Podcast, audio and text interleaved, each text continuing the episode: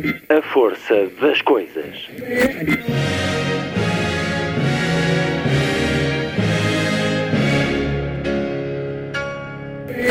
Welcome to the 109th last night of the proms.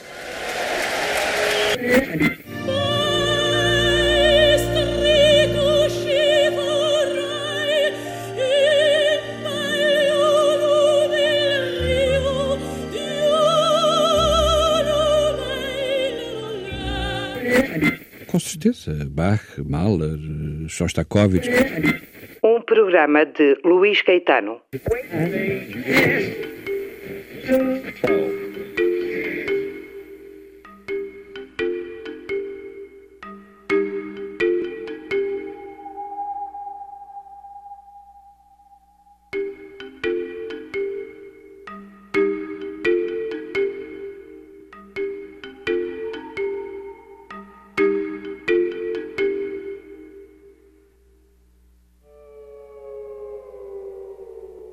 Primeira hora da emissão de hoje, recebo Duncan Simpson, investigador do Instituto de Ciências Sociais da Universidade de Lisboa, autor do livro Tenho o prazer de informar o Sr. Diretor. Cartas de portugueses à PIDE entre os anos de 1958 e 1968, a chegar às livrarias, a dar-nos o retrato de uma dinâmica social, ao tempo do Estado Novo, a dar-nos aqueles, habitualmente gente de escolaridade e meios muito reduzidos, que fizeram da PID, ou tentaram fazer, o meio para obter benefícios, ajuda, um instrumento de vingança pessoal, de denúncia perversa, cobarde ou interesseira, da eletrificação de uma aldeia, à garantia de que um futuro marido não escondia nenhum passado obscuro, à vingança sobre um porteiro por ter bloqueado a entrada um esquema de interação com a polícia política cuja proliferação chegou a incomodar o Ministro do Interior.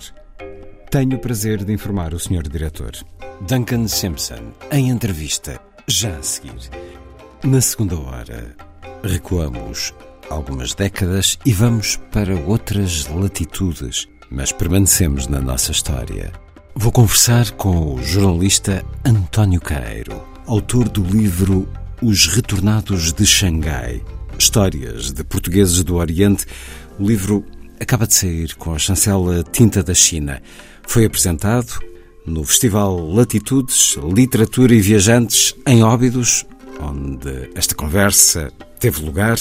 Vamos saber mais sobre os luso-orientais, os filhos de Macau, os euroasiáticos os portugueses que, estabelecendo-se em Xangai em meados do século XIX, fizeram parte da história chinesa até ao momento em que foram obrigados a partir, vindo para um país que era o seu, mas onde nunca tinham estado. A missão termina, como sempre, com o Lilliput, o pequeno grande mundo dos livros para os mais novos, aqui percorrido por Sandy Gageiro. Sábado, 30 de abril, muito boa tarde. Esta é a força das coisas.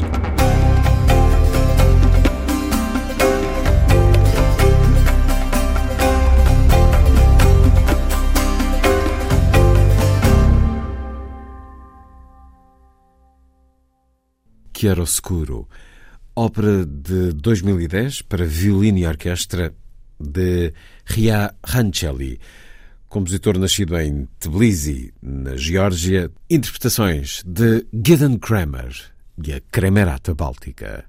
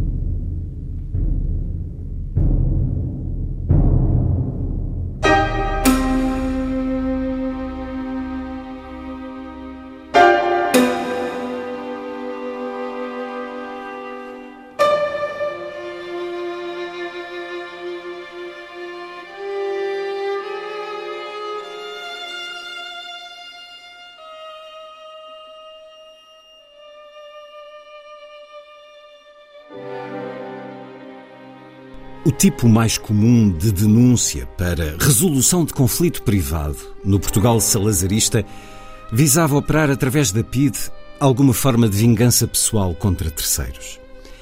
A sua frequência derivava em parte do facto de ser utilizável num vastíssimo repertório de situações sociais, incluindo as mais triviais. Numa sociedade marcada pelo controlo autoritário, a polícia política oferecia na prática uma oportunidade de represália particularmente eficaz. O exemplo paradigmático da denúncia por vingança, acionada por motivos triviais, deu-se na Povo de Varzim em fevereiro de 64. Nesta ocasião, um cidadão anónimo escreveu à PID para instá-la a investigar o comportamento suspeito de um membro da Comissão de Organização de Bailes de Carnaval no Diana Bar, conhecida instituição da vida noturna local. Para além da função do suspeito na referida comissão, o autor forneceu à PIDE a descrição física do suspeito, um rapaz alto, magro, que usa óculos. As averiguações levadas a cabo pela polícia política acabaram, no entanto, por revelar que o suspeito, José S., era na realidade filho de um comerciante conceituado no meio que sempre tem estado com o atual regime, não tendo ele próprio dado motivo a reparos, quer moral, quer politicamente.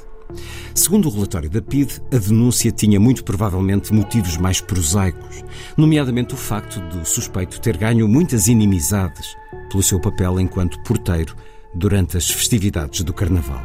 Ou seja, a denúncia resultava do ressentimento de uma das muitas pessoas cuja entrada no local fora barrada por ele naquela noite. A maioria dos casos de denúncia por vingança originava, no entanto, de motivos que pouco tinham de triviais para os implicados. Tal era, por exemplo, o caso de indivíduos envolvidos em processos judiciais ou disciplinares e que procuravam, através da PID, complicar a situação dos seus adversários. Em maio de 63, após a recepção de uma carta de denúncia enviada por Adão P., proprietário de uma loja de ótica no Porto, na qual acusava José C. de ouvir todas as emissões de Rádio Moscovo e de protagonizar colóquios quase diários da propaganda ouvida, a investigação da PID acabou por revelar que o denunciante estava de relações cortadas com o acusado, por ter uma ação a correr contra ele num tribunal civil desta cidade. Sendo suspeito um indivíduo de bom porte moral, profundamente católico e não tendo politicamente nada em desabono, as acusações contra ele, tal como se afirmava explicitamente no relatório da Polícia Política, só podiam ter sido ditadas por espírito de vingança. A denúncia podia também acontecer depois de o processo disciplinar, neste caso, ter sido concluído. Assim, em janeiro de 62, o chefe da Secretaria do Liceu da Pova de Varzim não hesitou em acusar dois funcionários do estabelecimento de serem portadores de uns impressos de propaganda subversiva incluindo cópias dos panfletos lançados de avião por Henrique Alvão em novembro do ano anterior, após ter sido ele próprio objeto de um processo disciplinar no qual estes mesmos dois funcionários foram testemunhas. Embora com menos frequência, a PID era também mobilizada de baixo, no contexto de desentendimentos familiares, geralmente para satisfazer algum desejo de vingança emocional. Assim, na Baixa da Banheira, Amandio S denunciou a sua mulher às autoridades depois de esta o ter deixado para se juntar ao movimento comunista na clandestinidade, o que acabaria por levar à sua detenção pela PIDE a 13 de setembro de 64. No total, o corpus arquivístico contém 18 cartas de denúncia enviadas à PIDE por cônjuges num contexto de conflitos matrimoniais. Numa delas, Manuel P. de Vila Nova de Gaia pedia à PIDE para garantir a interdição de saída do país da sua esposa Lucila, depois de ela o ter abandonado. Num caso semelhante, em fevereiro de 64, Joaquim M. instigava a PIDE para proceder às necessárias averiguações depois da sua mulher se ter ausentado para a França sem a sua autorização. A mesma vontade de vingança emocional terá muito provavelmente motivado a carta enviada à PIDE por António P., em março de 1960, na qual denunciava um possível aborto da sua ex-noiva. Na maioria dos casos, eram os homens que denunciavam as suas mulheres, aproveitando-se do quadro legal fornecido pela ditadura, o qual relegava estas últimas à condição de menoridade cívica. No entanto, o contrário também acontecia. Em maio de 64, Maria L., escreveu à delegação da PID no Porto para pedir que fosse proibida a saída do país do seu marido. Noutro caso, em maio de 62, Maria S. informava ao Ministério do Interior de que o seu marido pretendia ir para o Brasil com outra mulher, pedindo consequentemente que seja impedida a sua saída. Na maioria destes casos, porém, as denúncias assemelhavam-se a um último recurso perante uma situação já consumada. E é um excerto do livro Tenho o prazer de informar o Sr. Diretor. Cartas de portugueses à PIDE, de entre o ano de 1958 e 1968, a autoria de Duncan Simpson e a edição da Book Builders História.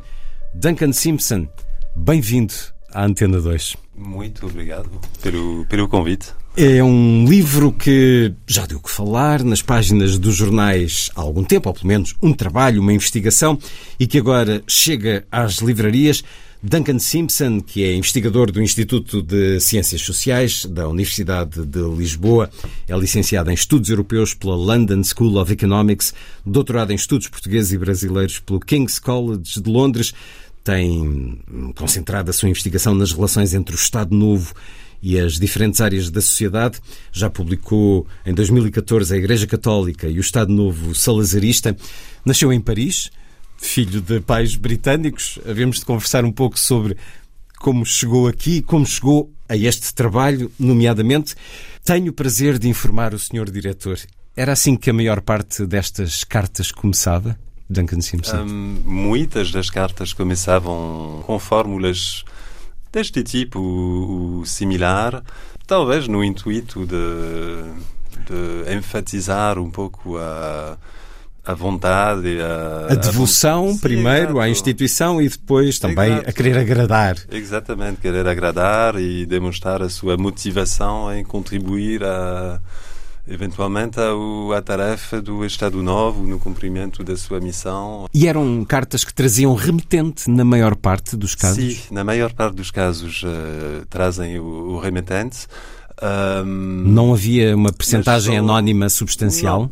Não, ah, substancial não diria, porque, porque na maioria dos casos, no, na perspectiva do, da pessoa que escrevia, dos autores das cartas, um, era visto como mais suscetível de ter um impacto se assinavam a carta. Hum. Uh, obviamente, muitas das cartas são assinadas por, com nomes falsos, basicamente. Hum. E moradas uh, falsas também ou não? Neste caso, simplesmente não davam uma morada. Mas isso é um fenómeno que se, que se, que se vê em outros contextos ditatoriais também. Sim, ainda, ainda hoje. hoje. Sim, ainda hoje.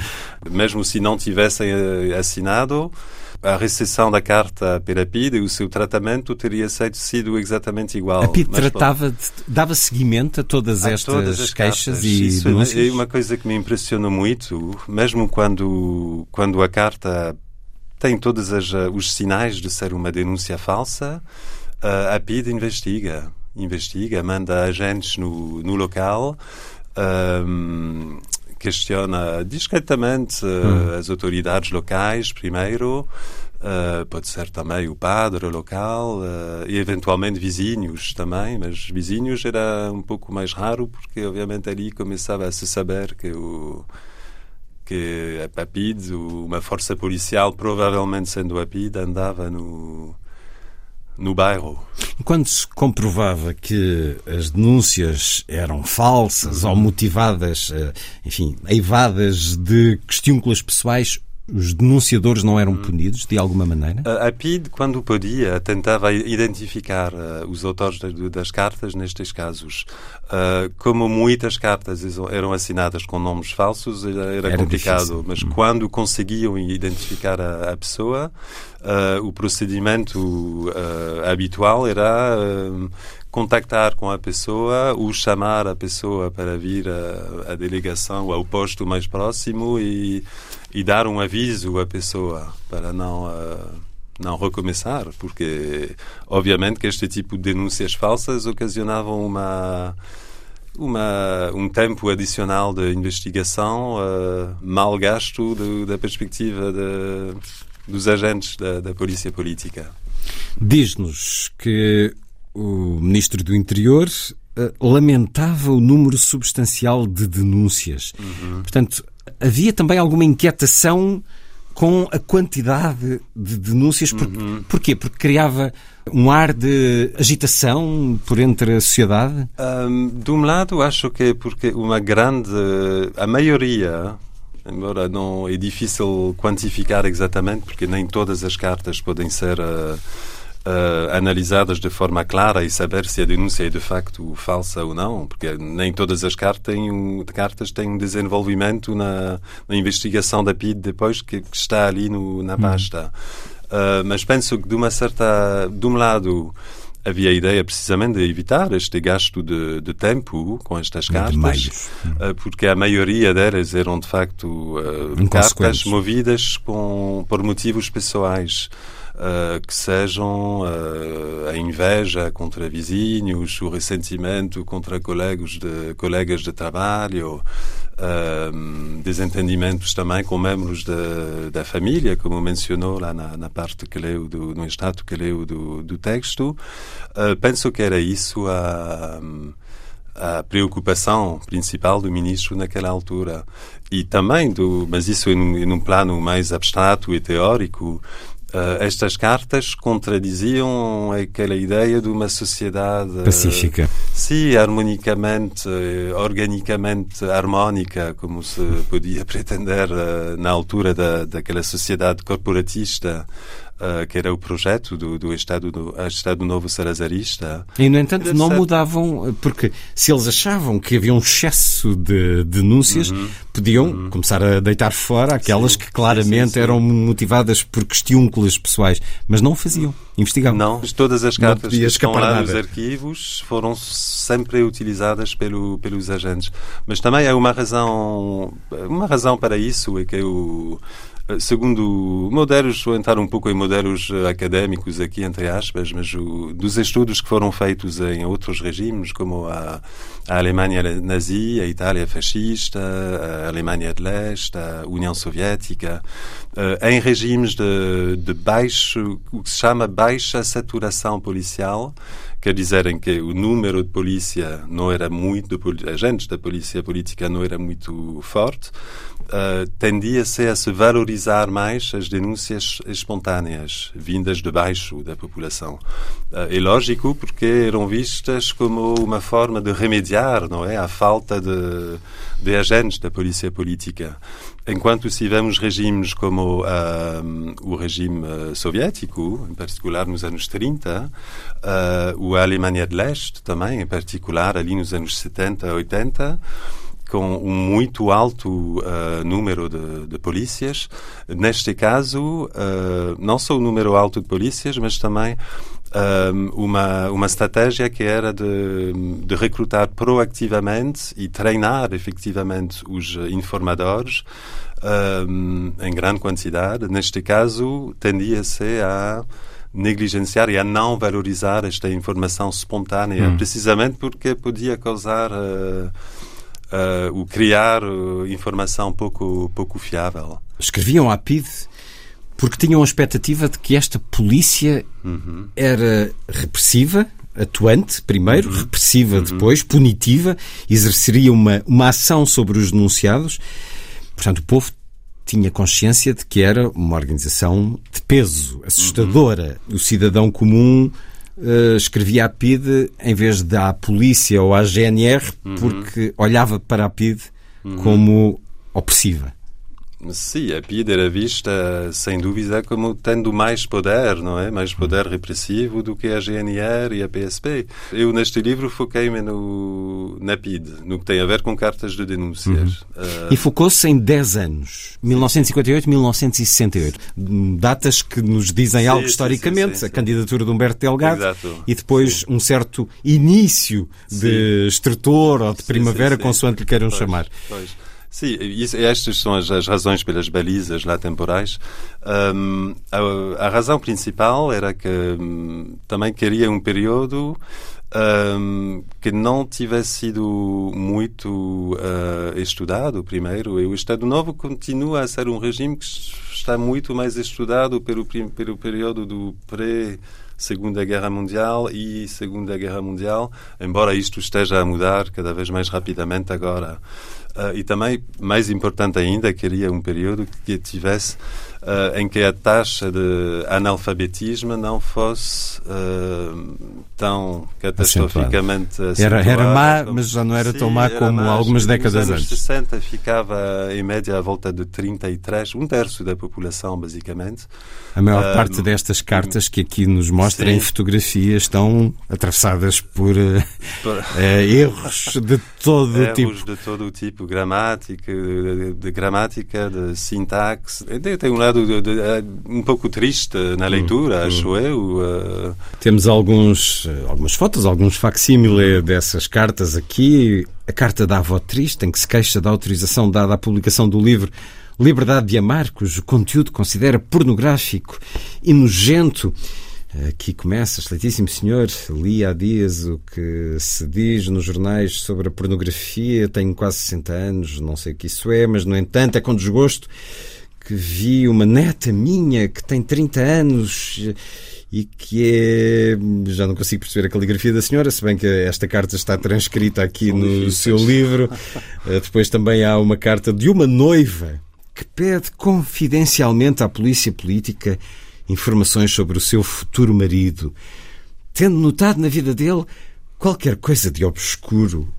É impressionante. Hum. Esta é provavelmente Esta carta é a carta que mais. Sim, sim, sim. Enfim, as pessoas são impressionantes. Senhor diretor, quem lhe escreve é uma desconhecida que pede desculpa de o incomodar para lhe pedir um favor. Estando para casar com um indivíduo de nome João, e depois temos aqui algumas coisas redacted, alguma. Uh, Porquê que Porquê que nos tapa algumas coisas nestes facsímile e porquê que utiliza os nomes com... Moradas, porque há uma coisa que se chama a lei dos 50 anos, Sim. depois da morte das pessoas. Que nestes uh, casos ainda E obviamente não, não, posso, não sei se estas pessoas, não tenho maneira de saber se as pessoas uh, morreram, quando morreram. Uh, então a ideia, não, a solução mais, mais óbvia é de retirar... mais prática. Anonimizar o mais possível para que a pessoa não seja diretamente uh, identificável. E é por isso que temos os apelidos com estas iniciais. Sim, os apelidos e partes das moradas. Mais um certo deste livro que acaba de chegar às livrarias. Tenho o prazer de informar o Sr. Diretor. Cartas de Português à PID, 1958-1968, de Duncan Simpson. A prática era de tal forma comum que, em agosto de 62, até um pedinte em Miranda do Douro, Zeferino M., ameaçava todas as pessoas que não lhe dessem esmola de as denunciar como comunistas. Além do mais, não eram só os oportunistas e burlões que viam na PIDE um instrumento de coerção apropriável. Em certas circunstâncias, também os emigrantes clandestinos procuravam ativar a PIDE de baixo, para propósitos similares das 84 cartas de denúncia relativas à imigração clandestina, 14 foram endereçadas à PIDE pelos próprios candidatos à imigração, depois de uma tentativa falhada de passagem da fronteira. Nestas cartas, os autores denunciavam geralmente à polícia política os engajadores e passadores cujos serviços tinham contratado para organizar a sua saída de Portugal. Tipicamente, a denúncia era desencadeada por alguma forma de má prática por parte destes últimos e podia ser feita antes mesmo da tentativa de passar a fronteira ter começado. Assim, a 21 de abril de 64, Firmino B. e Manuel S. foram detidos pela PIDE no Porto por fraude no âmbito do engajamento de migrantes, depois de um dos seus clientes, António M., os ter denunciado por não lhe terem fornecido o prometido e devidamente pago passaporte. Outros imigrantes denunciavam os seus passadores à PIDE por considerar que a qualidade do serviço prestado por eles tinha sido insatisfatória durante a viagem. Um processo complexo que envolvia uma série de redes clandestinas interligadas desde Portugal até à França ou Alemanha. A 31 de março de 64, Alfredo P. de Vizela escreveu à PIDE para denunciar o seu passador, Mário B., sentia-se enganado por ele após ter sido detido pela polícia à chegada à França e repatriado para Portugal.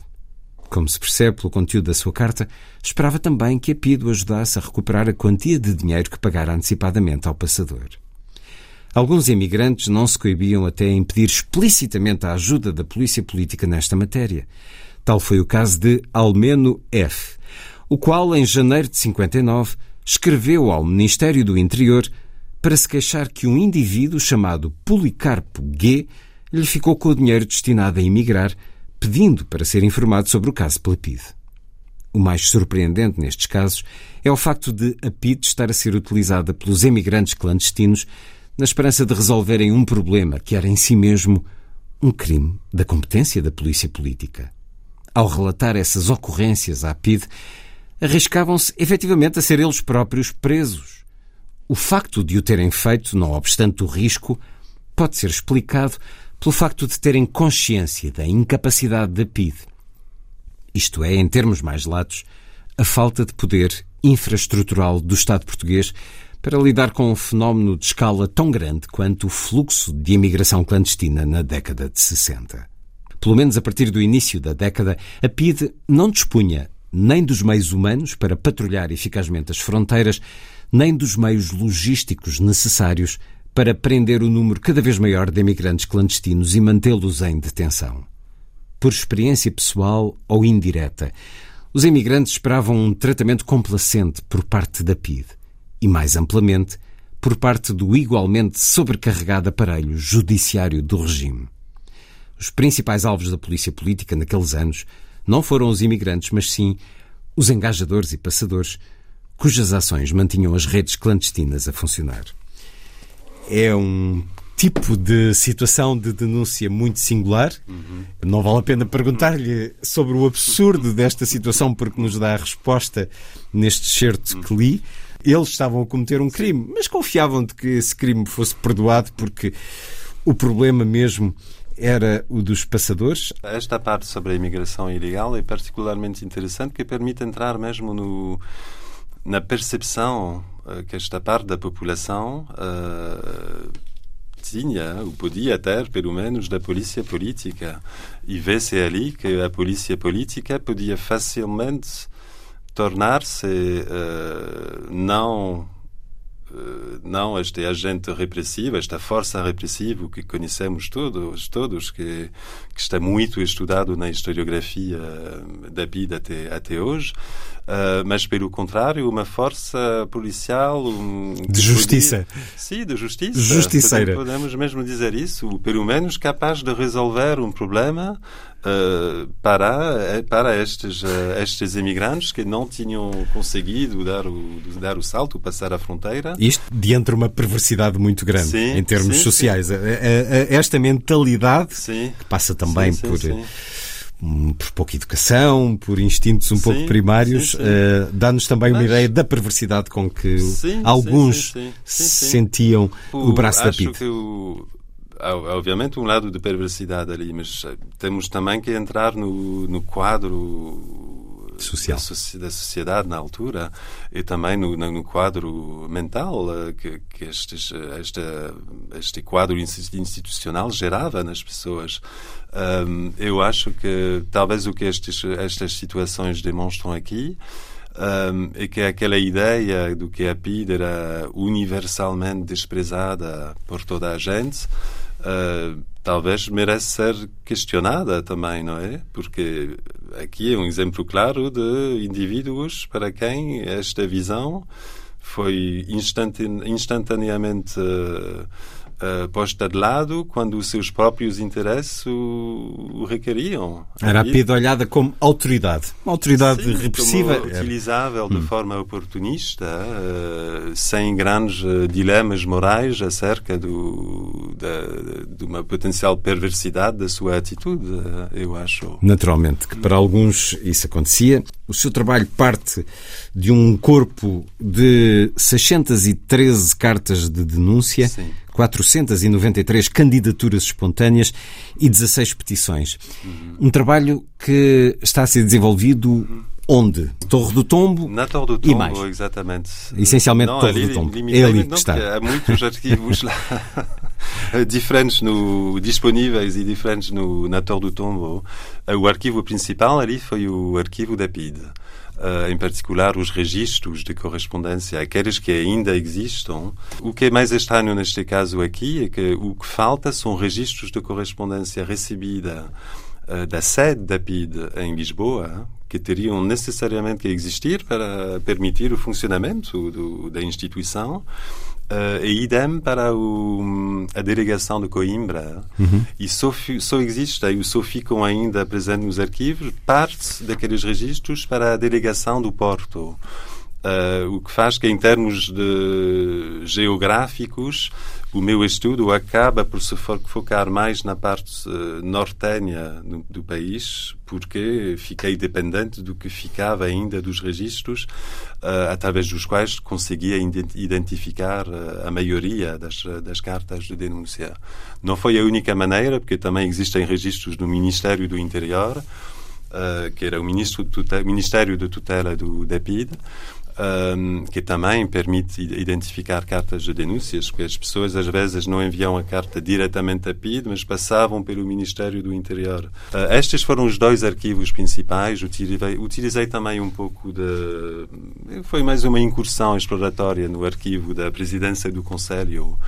Uh, Oliveira Salazar e Marcelo Caetano, um, só porque tem um índice muito bem detalhado e permite a identificação da documentação talvez mais facilmente uh, do que passando pelo, pelos centenas de milhares de, de processos crimes e processos individuais que, com, que formam o, o, arquivo da, da PID. Porque é preciso saber que não, não existe no arquivo da PID uma pasta especial para a carta de denúncias elas encontram-se totalmente espalhadas entre, entre todos os processos crimes, eh, os seus respectivos processos crimes, processos individuais. Como é que é feito? Dê-nos um breve vislumbre de como Sim. é que é feito esse trabalho. É, é por processos, chama-se, pede-se um processo para consultar um processo com um determinado número Sim, que, com os diferentes intervenientes, é assim? Sim, é o, o, na Torre do Tombo há vários registros que são, estão disponíveis, disponíveis ali no, nos computadores computadores do Dator do Tombo, uhum. uh, pode-se procurar ou por número de processo, se o conhecemos,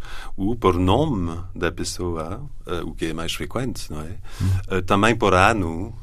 e no seu caso fez qual foi Utilizei o várias formas. Então, a forma principal foi os registros de correspondência, porque ali consegue-se ver cada documento que a PID recebeu. Uhum em cada dia do ano, uma pessoa escrevia mesmo no, no registro o que, o que, era recebido. Uh, então, quando recebiam cartas uh, anónimas ou de denúncia, em geral punham carta anónima. Isso está listado. Com um pequeno portanto. resumo hum. também do conteúdo, dizendo carta anónima. Uh, de denúncia tal e tal pessoa como sendo desafectos ao regime e geralmente aparece, aparecia depois ao lado se foi aberto um processo individual o número de processo individual então através disso uh, posso fazer o pedido aos arquivistas que, que, identificam o documento uh, depois e, disponibilizam. O, o, problema é que aqueles registros só existem para o Porto de 57 a 64. Então tive que também recorrer ao Ministério do Interior, da Presidência do Conselho. E foi uh, aí e que obteve fui... estas até 68? Sim, sim, sim. E também fui diretamente, uh, por exemplo, o ano 64, decidi ver todos, todos os processos individuais de crimes disponíveis naquele ano. É, mas é um processo que demora, que é incrivelmente moroso e... O trabalho do, de quem investiga e de quem sim, faz história é assim. É... Alguns dos, das pastas dos, dos de, de, presos podem ter três páginas, outros hum. podem ter uh, eh, 500 páginas. Então, uh, e procurar ali se eventualmente esta pessoa foi presa por causa de uma denúncia ou não e ver depois se a carta de denúncia está ali, presente no, no dossiê. Esse corpo de investigação, de estudo, passa muito para estas cartas de denúncia. Uhum. O livro trata essencialmente delas, daí também o título convocado. Tenho o prazer de informar o Sr. Diretor, mas as candidaturas espontâneas uhum. são também objeto do, do seu trabalho, uhum. que nos relata, por exemplo, como eram algumas dessas candidaturas.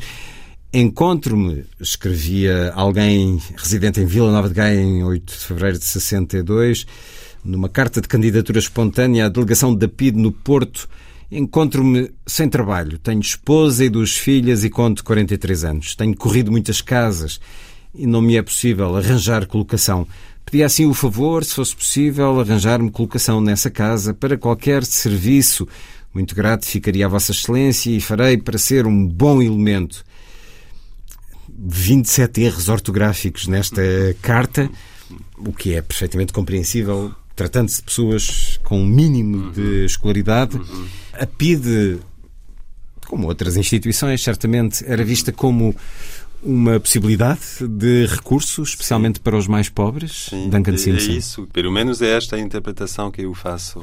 O facto de, dos agentes da PID e dos informadores, na maioria deles, terem um baixo nível de, de escolaridade e de, de, de, virem de classes sociais mais, mais baixas, digamos assim, uh, já é conhecido desde, desde muito, muito tempo, muitos estudos, um, o que acho que, que, que tento trazer de novidade aqui em termos de interpretação é que geralmente este, este facto é interpretado como uma espécie de sinal do lado incivilizado, não sei se me percebe quando digo isso, do lado bruto, um pouco da PID, composto por gente uh, grosseiras, etc.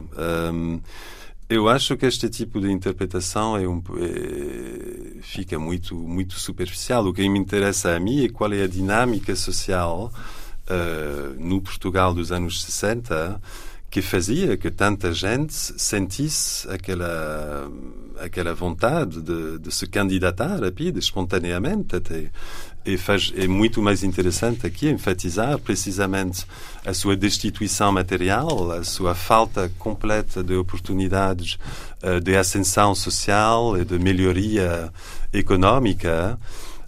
Um, ali sim acho que temos uma, um bom caso de uma espécie de, de, de perversidade do sistema uh, que faz que este tipo de pessoas, afinal, encontrem quase como uma das únicas portas de saída possível da sua, da sua condição, uh, candidatar-se a uma polícia política que era precisamente o regime que tão pouco fazia para remediar a sua pobreza, não é? Uh, e acho que quando entramos nestas dinâmicas temos uma uma interpretação menos normativa e moralmente carregada uh, é afinal mais, mais interessante do ponto de vista humorístico, diria. Quando diz tanta gente, tanta uhum. gente que se sim. candidatava uhum. espontaneamente, sim. é muito relativo. Sim. O tanta gente, mesmo que sejam é uma... alguns poucos milhares, estamos a falar do universo de um país de vários milhões. Sim, isso é uma crítica que, que o meu livro vai receber sem, sem dúvida. Um, mas qualquer historiador que tem passado algum tempo nos arquivos da, do Estado Novo, em, em, geral, sem falar só do arquivo da PID, uh, é consciente da quantidade de, de cartas enviadas uh, espontaneamente por uh, imensas razões, mas sempre a pedir algum tipo de favor um acesso a uma casa num bairro, uma casa social, num bairro social, por exemplo, uh, uma colocação uh, num instituto, numa empresa. Mas isso é algo muito normal até uhum. em democracia.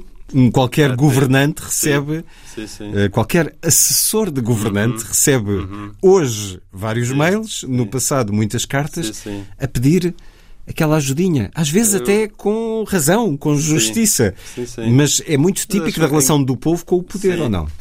Não, eu acho que esta relação mudou agora mesmo assim. No, na altura temos ainda, em grande parte, uma, quase uma relação um pouco pré-moderna à autoridade, não é? Que vê o, o poder, e, por exemplo, a figura do Salazar eh, lá em cima da estrutura hierárquica, um, como capaz de, de, demonstrar bondade e, e dispensar uh, favores. Acho que agora a relação ao poder não mudou nos seus parâmetros.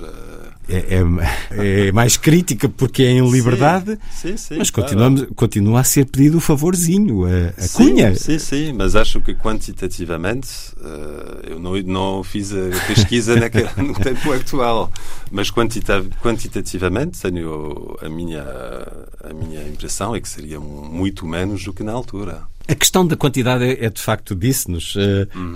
está preparado para Sim. uma crítica sobre este livro a propósito dessa da percentagem, da, da quantidade, da valorização de um número para o geral. Sim. Isso começou também com a publicação nos, nos jornais, no público, Sim. o ano passado, de parte das suas conclusões sobre o seu sim, trabalho, sim, sim. num artigo a que deu o título de Os Portugueses foram vítimas ou cúmplices da PIDE. Foi um artigo Uhum. publicado em fevereiro de eh, 2021, um artigo que recebeu depois o que é muito salutar, a Uhum. polémica publicada foi, foi tratado com respostas várias de Irene Pimentel, de Luísa Tiago de Oliveira, de Luís Farinha, de Luís Reis Turgal, uns com maior cordialidade, Sim. outros com menos, Sim. com um argumento mais eh, afincado. A questão deste título não tem algo de provocação quando diz Uhum. os portugueses foram vítimas ou cúmplices.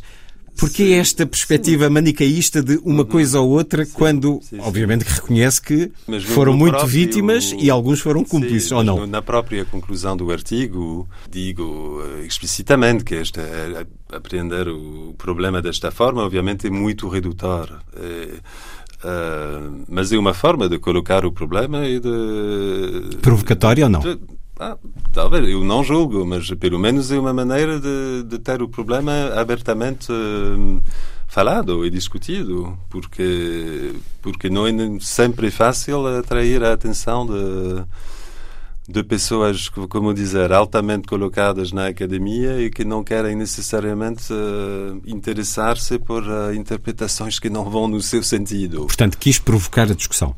Sim, provocar a discussão, sim, sem dúvida. Sem dúvida. E é, é por Mas causa. falava também sobre Sim. uma coisa, falava de respostas, é sempre louvável ter o, ter o debate. Hum. Eu acho que é louvável desde que ficamos dentro de, centro, de um certo respeito e de, um certo, de uma certa vontade de fazer progredir o conhecimento, não é?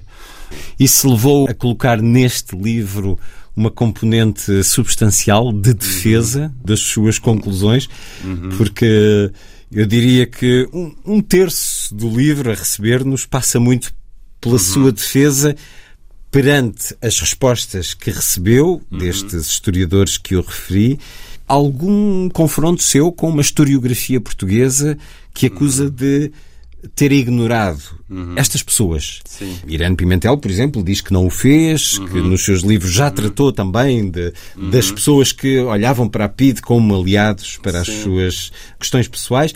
Se não fosse esta polémica nos jornais, não teria uma defesa tão intensa neste livro? Não, acho que não. Não, não fiz uma grande defesa. E acho que está a falar do primeiro capítulo, talvez. sim, do... sim. Não, acho que o primeiro capítulo que trata da diferença entre fazer a, a história da PIDE e, e construir uma certa memória da PIDE.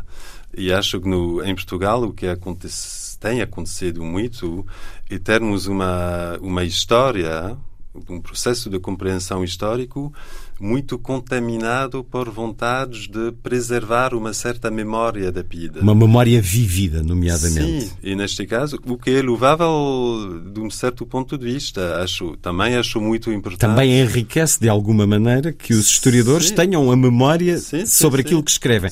Se bem que creio que é Irene enriquece. Pimentel que diz que, e é facto, passaram muitos anos. Enfim, a seguir ao 25 de Abril, Uhum. sim, muito sim, se publicou sobre a PIDE. Mas depois houve ali um interregno de, se calhar, 10, Uhum. Sim, sim, 15 sim, sim. ou mais anos, em que as coisas ficaram em poesio. Até a abertura dos arquivos. Até à abertura também, dos né? arquivos, Sim, nomeadamente. sim, sim, sim. E isso foi importante para, de facto, uma visão mais sim, sim. eh, fria e distante emocionalmente de quem viveu. No entanto, Eu Duncan acho- Simpson acha que a historiografia portuguesa hum, não deu relevância e não investigou suficientemente estas denúncias eh, do- Sou- sou uma- dos meios mais não quero populares. me colocar aqui na posição do gênio que vem de, de fora para revolucionar tudo, porque não é nada meu intuito. Um, o, o que faço aqui uh, são coisas que, em, em larga medida, têm sido feitas em outros contextos, em outros países, na Itália, na Alemanha, na Rússia, ou nos casos destes países, pelo menos. Mas acho que, por- para explicar isso, tenho que voltar atrás no que te dizia antes. Uh, Quando falava de, his- do processo de escrever a história da PID sendo contaminado por processos de querer construir ou defender, promover certas memórias, no caso presente, consiste em manter sempre no, no, no palco, na, na, primeira posição, a memória das vítimas diretas da PIDE. Estou a falar aqui da pequena minoria de portugueses que foram efetivamente perseguidos, que foram efetivamente torturados, presos. Tudo isso é muito importante, obviamente. Então, mas nunca... e, aqueles que contaram com a PIDE como instrumento de pretensões pessoais, não é Sim. é uma minoria ainda mais minoria?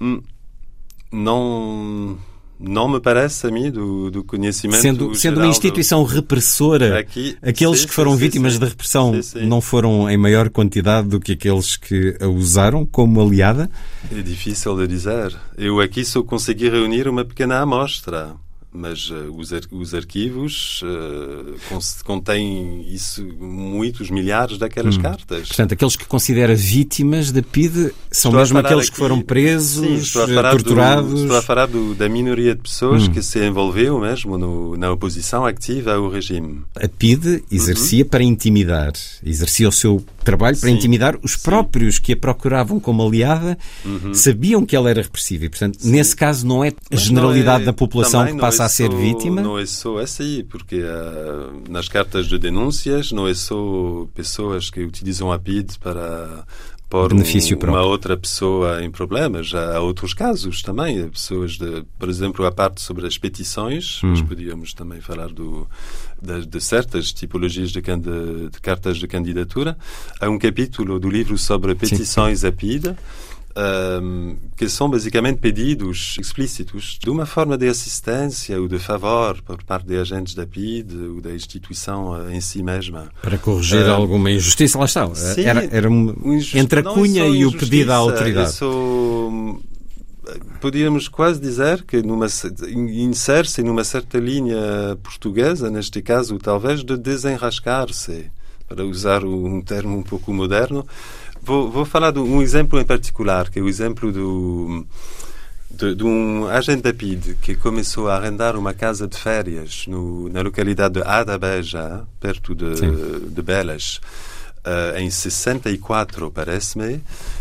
Um, e a população local, que era uma população na altura, no meio ainda rural... Pede-lhe para ele arranja, trazer a luz, as instalações percebem, eletrificadas. Percebem quase imediatamente que esta pessoa haviam pelo estilo de vida pela sua aparência e depois estava, tinham estava as suas próprias redes de conhecimento informais, não é? Entre eles, hum. na aldeia.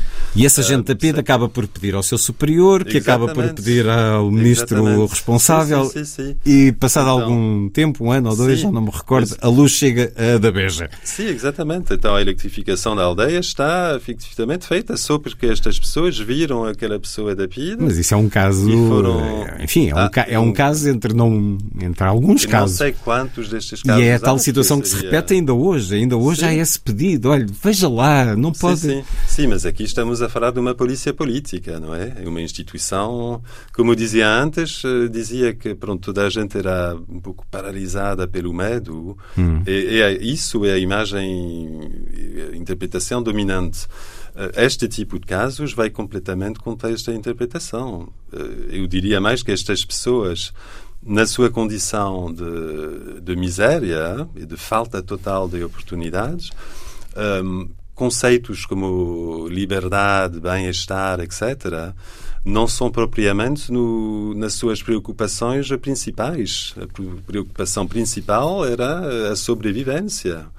E, e, neste, neste tipo de situação, qualquer agente do Estado, ainda mais se for um agente uh, visto como poderoso, como é o caso do, dos agentes da PID, uh, era visto como um recurso a ativar. Não era visto como uma pessoa de, de fugir com medo, pelo contrário, foram buscar a pessoa, explicaram a situação e e resolver um problema desta forma. Neste, neste contexto, é claramente o, o que se pode chamar o meio para contornar um, um obstáculos burocráticos. Há 20 anos em Portugal, Duncan Simpson Sim. conhece certamente a expressão o Andorinha não faz a primavera. Uh, é uma discussão que provavelmente, como diz, vai continuar. Uh, agora uhum. que uh, o seu trabalho está publicado em livro, tenho o prazer de informar o Sr. Diretor, Cartas da Portuguesa à PID, 1958-1968, a edição Book Builders. Um homem que nasce em Paris, filho de pais britânicos, uhum. como é que se torna em Portugal um autor e um investigador desta história? Como é que, Foi- como é que chegou aqui, Duncan Simpson? Foi um processo de um pouco lento, mas ao mesmo tempo muito instintivo. Não, acho vi, vi em Portugal eh, a primeira vez em 91. Tinha 15 anos de férias. Eh, na altura era para fazer surf na costa da Caparica.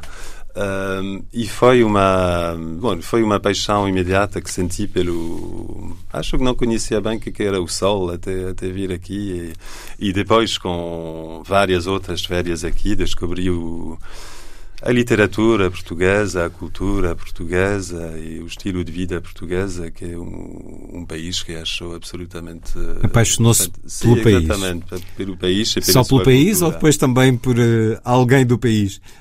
Ah, alguém do país também. Sim, sim. Ajuda também. Um, e, e pronto, quando cheguei ao, ao nível do mestrado, uh, foi o, totalmente natural para mim querer uh, começar a investigar uh, assuntos portugueses e sendo mais interessado na história contemporânea. Uh, achei que ainda por cima o, e na altura e agora continua a ser uh, muito mal conhecido o caso do, do Estado Novo Salazarista em Inglaterra em comparação com a Espanha franquista, por exemplo, e, e ainda mais com a Itália fascista ou a Alemanha nazi. Um, foi um passo natural. Eu, o meu primeiro um, eh, assunto de investigação foi as relações entre o Estado e a Igreja, Católica Está publicado nas edições 70. porque também achei que era um assunto que merecia mais uh, mais desenvolvimento e, e, gosto de trabalhar em assuntos em que há muitos uh, muitas posições em confronto ou pelo contrário onde uma posição dominante está inserida e percebe-se que há Gosta de ser o Maverick. que a outra hum, não não diria isso mas intelectualmente é muito mais estimulante não é de trabalhar com assuntos uh, em que em que ainda há muita matéria para trabalhar uh, no caso da PID uh, o que me marcou é que precisamente quando quando assimilei obviamente toda tudo o que se fazia tudo o que se fez na, na bibliografia portuguesa sobre a PID e marcou-me profundamente de ler que estava sempre a quase sempre quase porque há pequenas exceções quase sempre a ler sempre sobre aquela pequena minoria de oposicionistas e como que foram perseguidos. Percebo isso porque é importante manter aquela aquela memória isso seria quase mais um trabalho de memória agora do que história, porque a história já está muito bem feita. Uh, em termos cívicos, tem que ser preservado, tem que ser uh, mantida viva constantemente, uh, mas em termos de, enquanto historiador, não se pode focar nesta pequena minoria eternamente. Mas quando, Estamos quando, quando se 50 sublinha. anos depois do 25 de abril, seria tempo talvez de alargar ao outro 95% da população e ver como que eles interagiam com, com a, qual eram as suas percepções da PIDE. Era assim mesmo o medo tão forte? Acha não que não? será a relação mais... Acha que não? Sendo uma polícia política, sendo uma polícia repressiva, sendo Sim. uma polícia que perseguia Sim, a, a ofensa Sim. a uma Sim, verdade eh, instituída, Sim, sim. Sabendo e aceitando naturalmente Sim. que era uma ditadura. Sim, sim. Acha que a generalidade da população não era vítima pelo medo? Sim, acho que havia, obviamente, medo da. E isso- Agora, se, se era realmente um medo... Um medo repressivo, um medo de não poder falar, A ou não? ideia mais do medo, mas eu também trabalhei num outro arti arquivo que artigo que não não está integrado neste livro, onde fiz um inquérito de 400 pessoas uh, em Lisboa, Braga, Viseu e Inqué- Faro. Inquérito a quem? Um inquérito a um, pessoas de mais de 65 60 anos? Portanto, anos pessoas que viveram esse, esse nestes tempo. Hum. sítios que- sobre a sua experiência antes do 25 de Abril, essa expe- experiência vivida no, durante o Estado Novo, um, em quatro sítios diferentes, bem, bem diferentes termos, em termos socioeconómicos, eh, influência da religião, etc. Uh, e os resultados que já, já publiquei numa revista que se chama International Journal of Iberian Studies, um, não vão assim tanto no, no sentido do medo paralisante. Hum, qual era Por a pergunta exemplo, que fazia especificamente? São, são muitas perguntas, mas algumas delas uh, pedem uh, diretamente. O que é que sentia, em relação à PIDE? Sim, sentia muito. Uh, pouco ou nada? Muito pouco, nenhum medo da PIDE, este tipo de perguntas. Também que tipo de situações evitava falar em grupo, falar de política, falar de. uma pergunta, por exemplo, era era possível viver completamente normalmente no Estado Novo sem se envolver em política. E aqui tive mais de 70% das pessoas, ainda mais em Lisboa, a dizer que sim, viveram totalmente normalmente. Não Porque se envolvendo em política, sim, portanto, mas também não preciso, levantando a sim, voz. Pois, mas é preciso ver que aquela despolitização não vem só do Estado Novo, não é? Já existia antes existia durante a monarquia constitucional, obviamente. E existiu depois uh, da democracia. também não conseguiu mudar muito no país fora do, dos centros uh, uh, urbanos. Eu não estou a criticar aqui a, a, Primeira República assim num bloco, porque acho que tem, tem muitos aspectos muito positivos de avanço para o país. Uh, mas em termos de politização, não houve grandes, grandes avanços no, no país.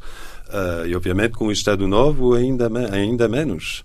Uh, mas havia lá um terreno já fértil de separação, de, de habituação da população a não estar muito envolvidos nestes assuntos que ficavam uma espécie de de monopólio de uma, de uma elite, de uma elite em Lisboa. Em de uma elite que queria ser mais livre, queria afirmar sim, sim, as sim. suas opiniões livremente.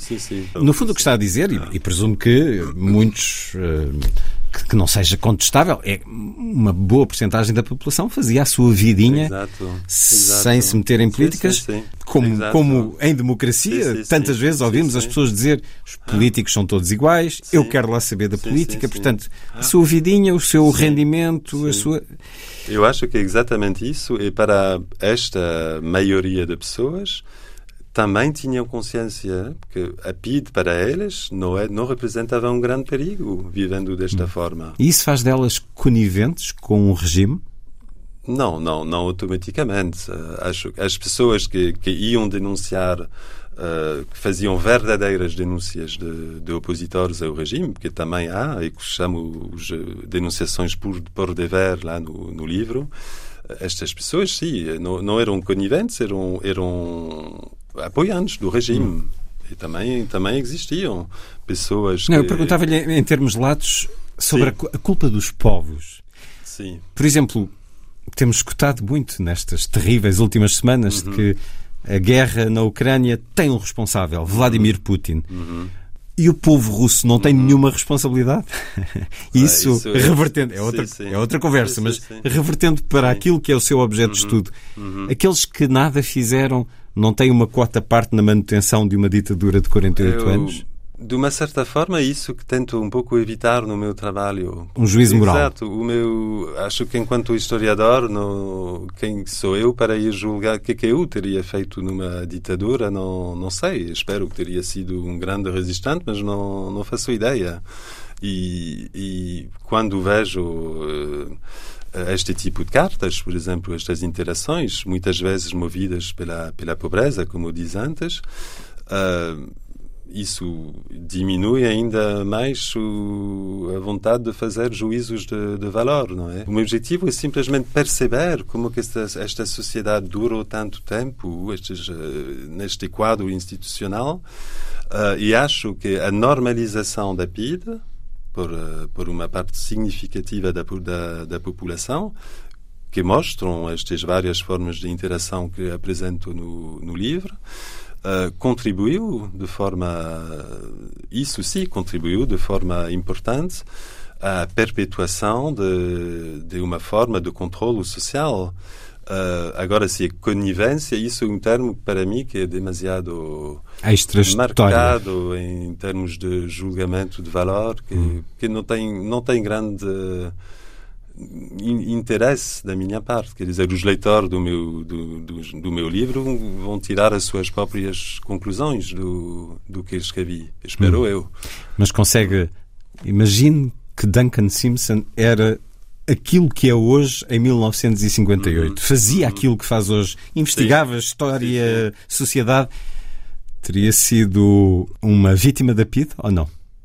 Eu acho que na minha condição, eu estou completamente da classe média franco-inglesa e acho que na altura teria sido, se voltamos atrás, teria sido o equivalente do muito mais baixo na sociedade e nunca teria tido a oportunidade de estudar nem nada disso. Talvez, não sei, talvez teria emigrado, talvez teria uh, uh, encontrado outras formas de, de sobreviver e, e, é isso que o meu, meu livro procura mostrar em parte. Um, e não sei se tivesse sido das, das elites a estudar ao nível uh, da universidade. Espero que teria tido a coragem de, de resistir, mas não é muito hipotético. Mas o verbo resistir já é significativo. Sim. Já nos remete para essa necessidade. Duncan Simpson, tenho o prazer de informar o Sr. Diretor. Cartas de Português à PID 1958-1968. E agora? Vai continuar eh, a trabalhar nesta área, Duncan Simpson? Sim, vou. Hum, o meu próximo projeto é, uma, em parte, uma extensão deste trabalho sobre a PID.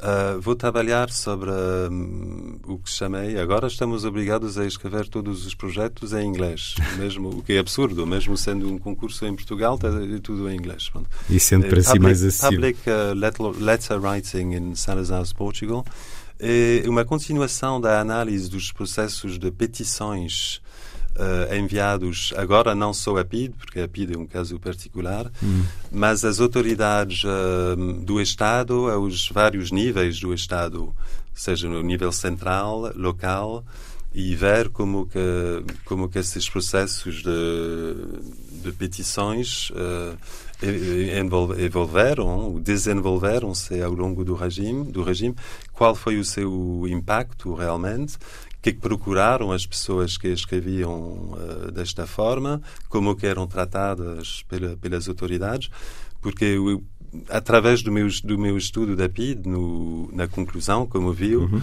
eu tento chegar a uma definição uh, da maneira como o poder em si foi exercido pelo Estado Novo. Eu acho que esta, esta, muitas destas uh, interações interativas com a PID mostram que cidadãos tentavam obter favores um, personalizados, não é? Para eles. Pode ser um imigrante que quer recuperar o dinheiro que perdeu. Pode ser um, um habitante de Ada Beja que quer a eletricidade. Pronto, e passam pela PID porque percebem que esta instituição tem poder. Uh, e, e, basicamente esta, esta relação é muito similar a uma rela relação de clientelismo em que temos clientes e temos uh, sponsors, uh, patrocinadores. patrocinadores. Um, e acho que, o que em parte, o, estas interrelações com a PID fazem parte do, do modo do exercício do poder no Estado Novo, Uh, que é precisamente baseado nesta relação de clientelismo misturado com, paterna, com uma visão paternalista também do poder, em que, um tal sistema, a, a, população fica num estado de dependência, obviamente, vis-à-vis -vis as autoridades que dispensam ou não estes favores.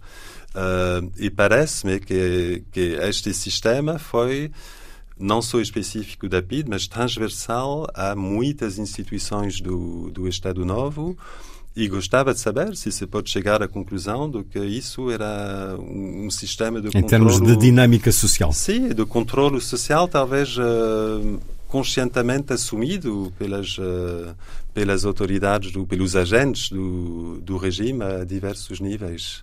O poder atrai sempre muitos que querem beneficiar dele.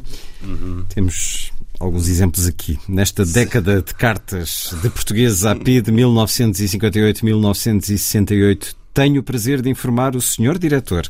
É o livro que Duncan Simpson acaba de publicar na Book Builders História. Duncan Simpson, muito obrigado por ter vindo à Antena muito 2. Muito obrigado eu pelo, pelo convite.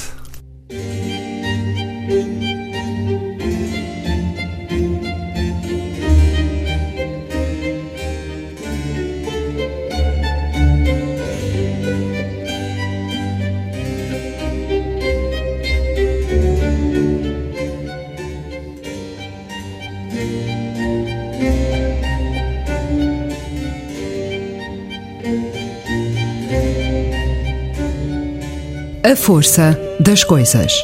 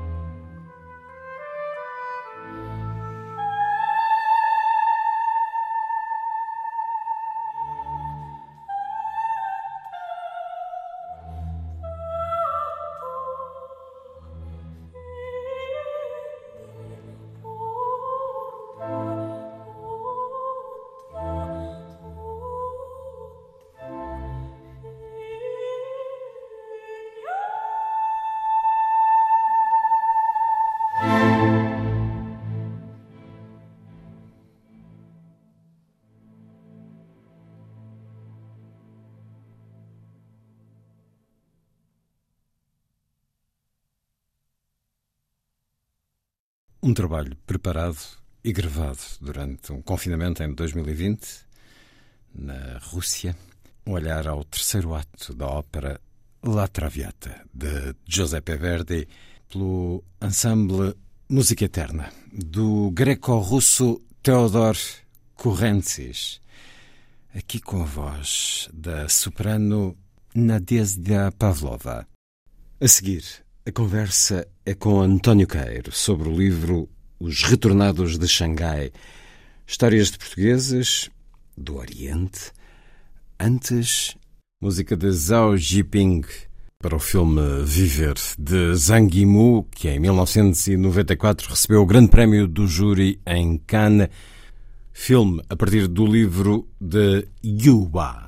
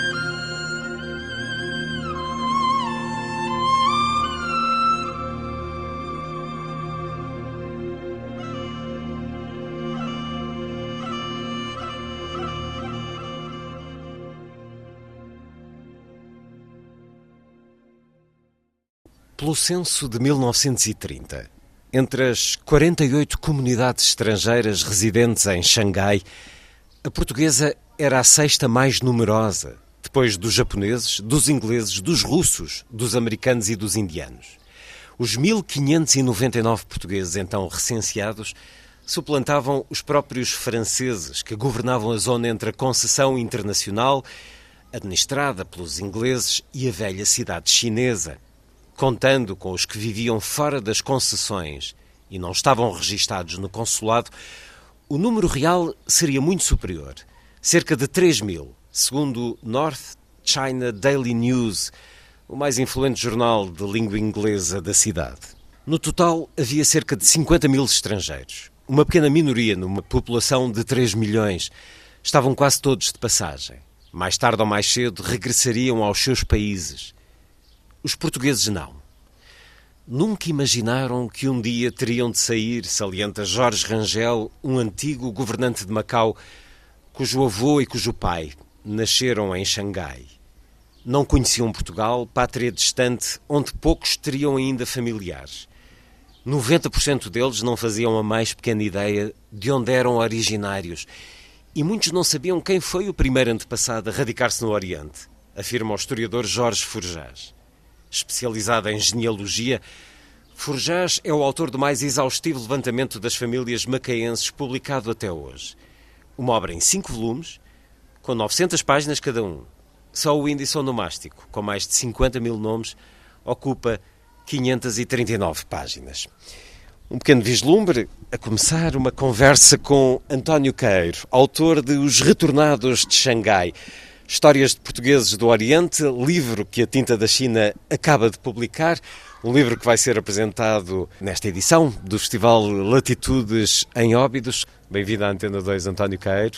Muito obrigado. Jornalista que passou largos anos no Oriente, na China. Comecemos por aqui. Por que ficavam os portugueses, como se diz aqui neste certo, ao contrário de outras comunidades eh, estrangeiras, porque é que para estes portugueses e tantos de que aqui nos fala, já lhe vou pedir alguns exemplos, mas temos, por exemplo, um uh, músico, Arte Carneiro, pai do ex-ministro da Educação Roberto Carneiro, avô da maestrina Joana Carneiro, ele vai nos surgindo aqui em vários momentos. Ele fazia parte de, de uma orquestra que tocou no casamento de Chiang Kai-shek, por exemplo. Muito explica também uh, alguma da geopolítica, muita da geopolítica de hoje, a questão das guerras do ópio, a questão do lugar da China. Quem eram estes portugueses que viviam em Xangai nesta altura, nos anos 20, 30 do século XX? António Cairo. Primeiro lugar, muito obrigado pelo convite para participar nesta conversa e neste cenário muito especial. A história dos portugueses de Xangai eu descobri no nos primeiros anos de estar na China, já lá vai algum tempo, no início dos anos 90, mais precisamente, e fascinou-me, por um lado, porque eh, nunca tinha ouvido falar da existência de uma comunidade portuguesa em Xangai ainda hoje, mesmo ao nível académico, há muito poucos estudos. E diplomático? E Alguns diziam-lhe, sério que isso era não assim? Não sabiam, porque isso também dá uma ideia do que era o Império Português. Hum. quem saía fora da metrópole, mais, mais, mais tarde ou mais cedo, ficava, no fundo, ficava por sua conta. Hum. Isso já era assim em África um pouco. Incorporava-se na, E no Extremo Oriente muito mais. Portanto, aqueles portugueses que estavam em Macau, já estavam há várias gerações em Macau, simplesmente Macau era demasiado pequeno e após a guerra do ópio e a forçada abertura de cinco portos chineses ao comércio internacional, a começar por Xangai, o maior de todos, na foz do Yangtze, maior, um dos maiores, o maior rio da Ásia, um dos maiores do mundo, os primeiros, quando os ingleses se estabelecem lá, os primeiros estrangeiros a acorrer é, a Xangai são os europeus ou euroasiáticos que estavam mais perto e mais habituados à cultura local. Quem eram esses? Quem eram esses estrangeiros? Eram os portugueses de Macau que encontravam em Xangai as oportunidades de, de o trabalho e a realização pessoal e, enfim, oportunidades de vida que não tinham na pequena, na pequena Macau. E foram para Xangai, que, que rapidamente se tornou, por um lado, o maior porto do Extremo Oriente e uma das cidades mais cosmopolitas do mundo. Em, esse, o censo que citou dá bem conta disso. E, portanto, eles não tinham já raízes em Portugal, já tinham vindo há várias gerações de Portugal, e as suas raízes embora recentes, eram em Xangai, que era uma cidade altamente contagiante do ponto de vista social e cultural, onde eles, aliás, as famílias eram todas muito numerosas. A ideia, nunca pensaram, alguns ainda entrevistei, algumas pessoas que vieram nesse tempo, hoje já têm mais de 80 anos, mas o que todas dizem é que nunca. Xangai era a terra deles, era a única terra que conheciam, era uma terra próspera, muito dinâmica e onde pensavam viver o resto da sua vida porque já não tinham propriamente metrópole para onde regressar. A metrópole era uma coisa mítica, eh, situada a 10 mil quilómetros de distância, que era uma coisa... Sem laços, inclusive é sem família. E já quase sem, e já quase sem família.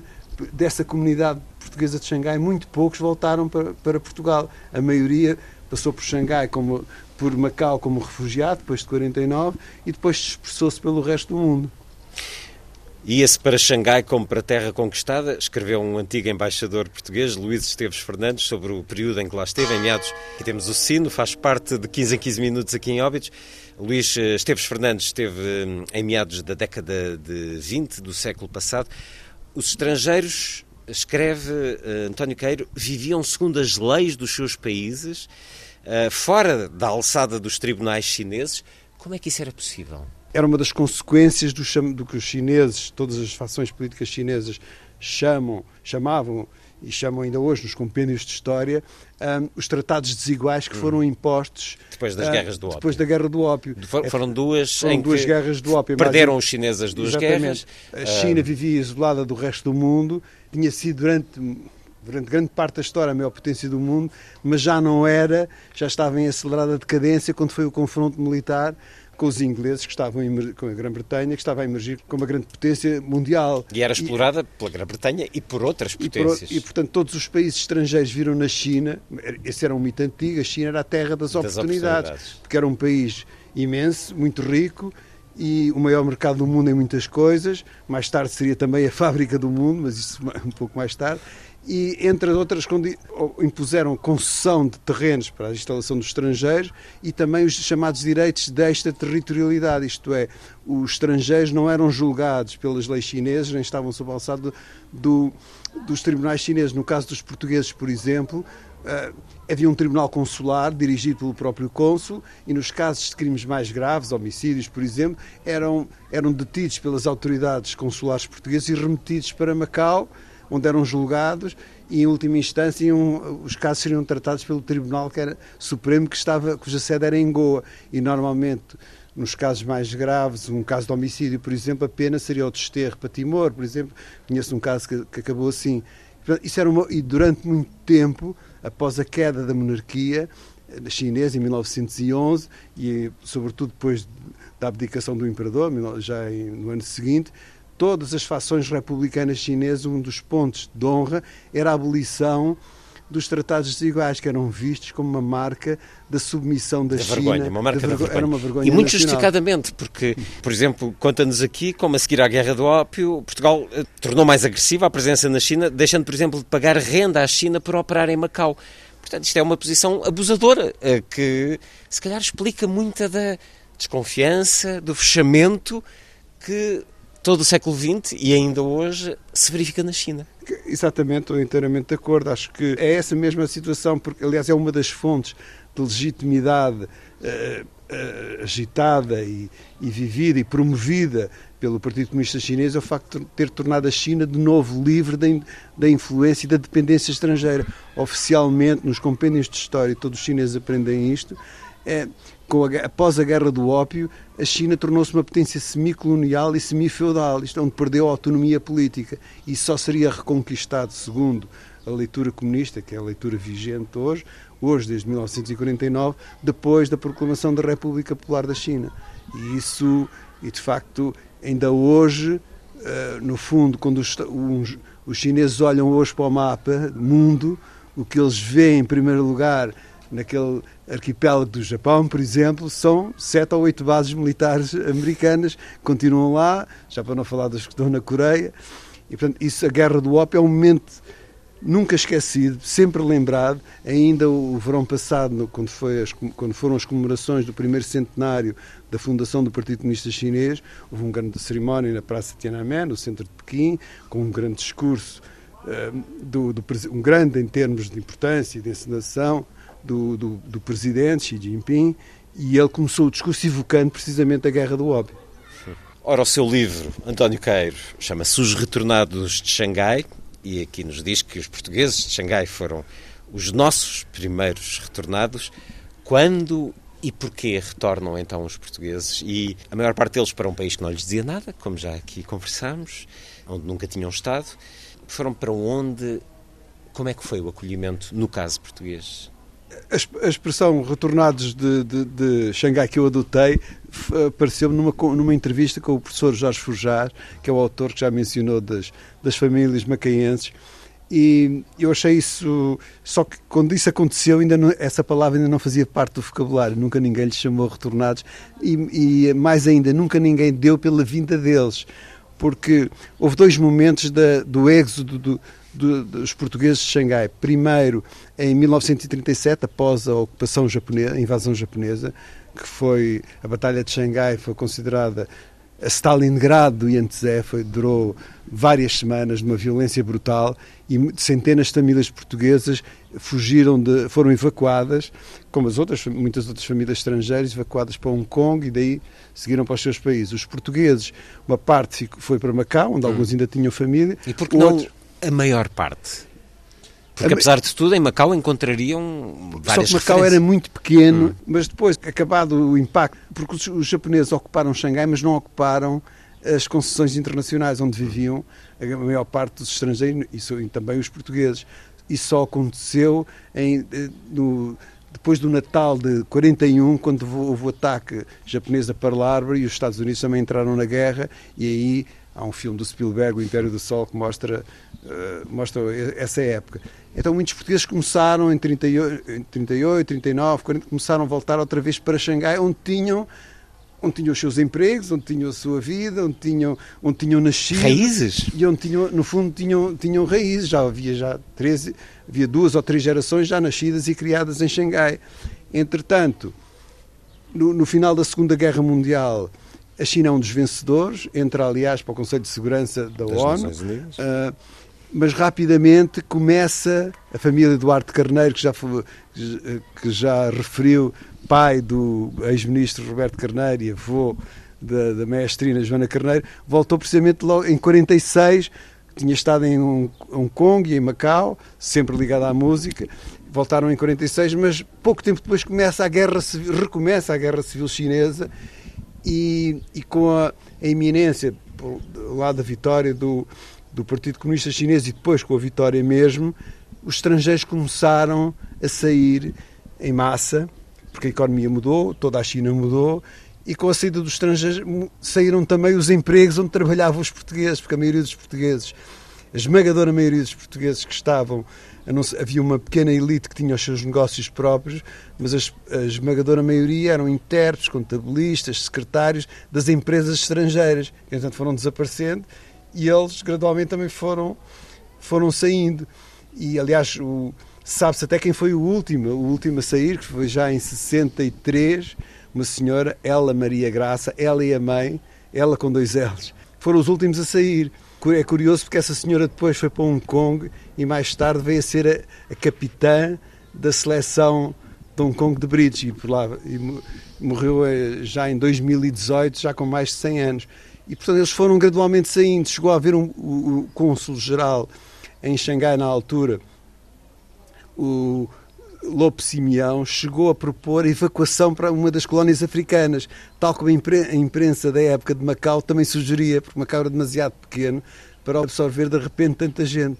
Mas o governo em Lisboa nunca, nunca aceitou eh, nunca aceitou essa sugestão, de maneira que eles chegaram a Macau, eram como refugiados, não tinham nada, e daí aguardavam a oportunidade de emigrar para outros países. No fundo, Xangai era, era eh, Macau era no fundo, não era um retorno, mas era o início de facto de uma nova diáspora. E foram muitos para os Estados Unidos, Brasil, Austrália, espalharam-se por, por, todo o mundo. Uma pequena parte veio, como é o caso da família do, do, do ex-ministro Roberto Carneiro, veio para Portugal. Mas a esmagadora maioria, a própria família, dos os irmãos do, do, do pai de Roberto Carneiro, do, os irmãos do Duarte. Carneiro, ele era Artur Carneiro, não Art, foram, acabaram por emigrar também para os Estados Unidos, vieram para Portugal, sabiam bem inglês, eram cosmopolitas e rapidamente arranjaram emprego também em empresas americanas e daqui foram foram para os Estados Unidos também. Espalharam-se pelo mundo. Ler aqui um pouco sobre esta grande mestra de bridge que nos referia ela, como ela Fitzgerald, dois L's, ela Maria Graça, funcionária de uma empresa estrangeira, e a mãe, Augusta Maria Monteiro, foram os últimos portugueses a abandonar Xangai em 1961.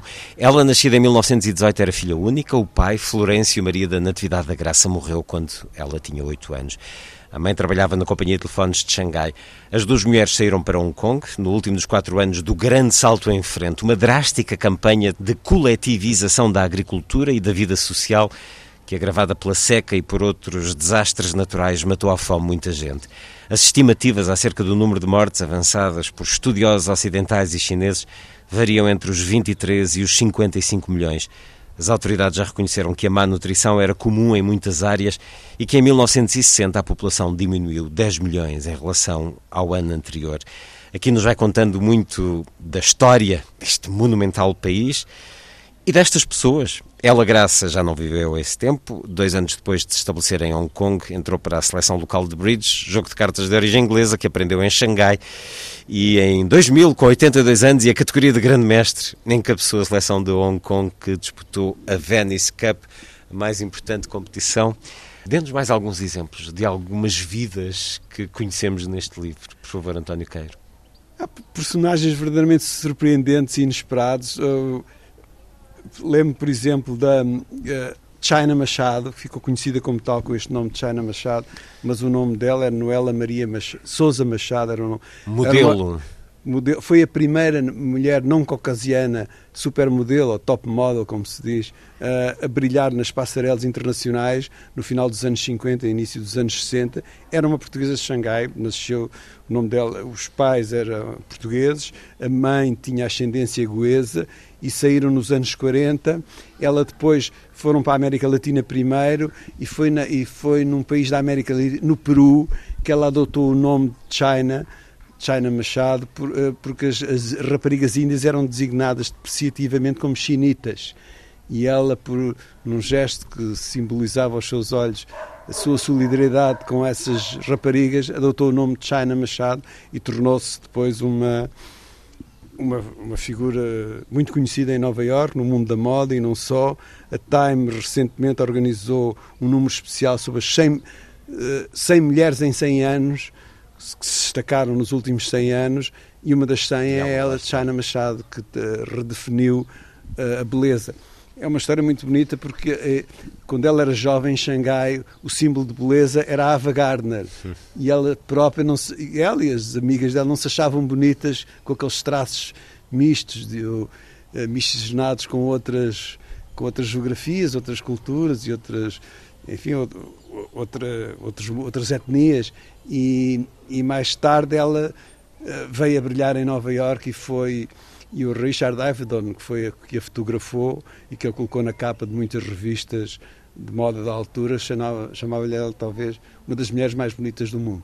Estas pessoas que depois se exilaram pelo mundo e foram para diferentes lugares, eh, Sydney, Vancouver, estas pessoas nunca deixaram de ter uma parte de si neste passado, nunca deixaram de se sentir fora do seu lugar, da sua terra, de alguma maneira? Eles tinham uma relação especial com, com Xangai, que era também uma terra especial, no fundo, aquele fenómeno, aquele Xangai dos anos 20 e 30, era das cidades mais cosmopolitas do mundo. Ah, diz aqui, alguém diz, bom, isto nem se nota a diferença das grandes metrópoles americanas, por exemplo. E era de uma, de uma efervescência económica, seguramente, e visivelmente. Que na realidade é hoje também, não é? E hoje, e hoje também é. Mas intelectualmente, sobretudo, toda a modernização da China passa por Xangai o próprio Partido Comunista Chinês apareceu em Xangai, tal como apareceu a grande indústria. Shang quer dizer grande, não é? Shan de Xangai é, é acima. Acima, é acima, pois. O Chan é que é grande. Grande, Chan, é isso. De, uh, longa, longa, a grande muralha, ou o grande rio. Pondo esse, essa qualidade numa metrópole é, que sempre era, foi era uma grande metrópole.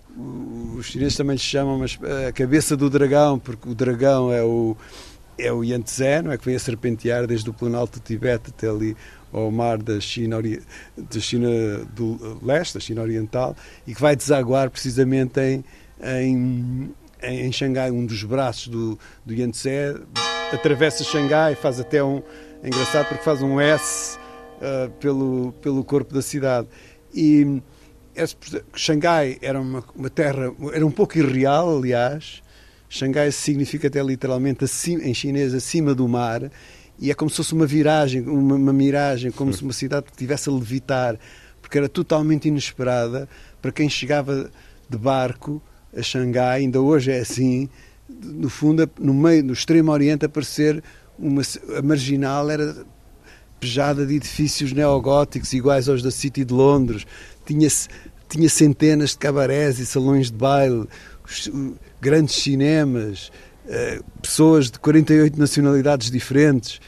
E isso por um lado. E por outro lado, Portugal era uma pátria distante, mas sobretudo uma coisa mítica, que eles conheciam dos pais ou, e dos avós lhes Conheciam falarem. histórias. Conheciam histórias, nunca tinham vindo a Portugal, não conheciam nada de Portugal.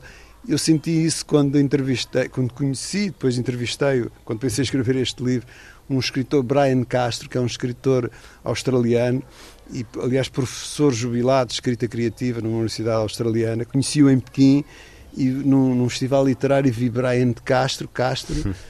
Depois cheguei, falei com ele, ele- exatamente, o pai, o pai e os avós eram... Ele já não falava português, claro. Eu já não falava português, eram de Xangai.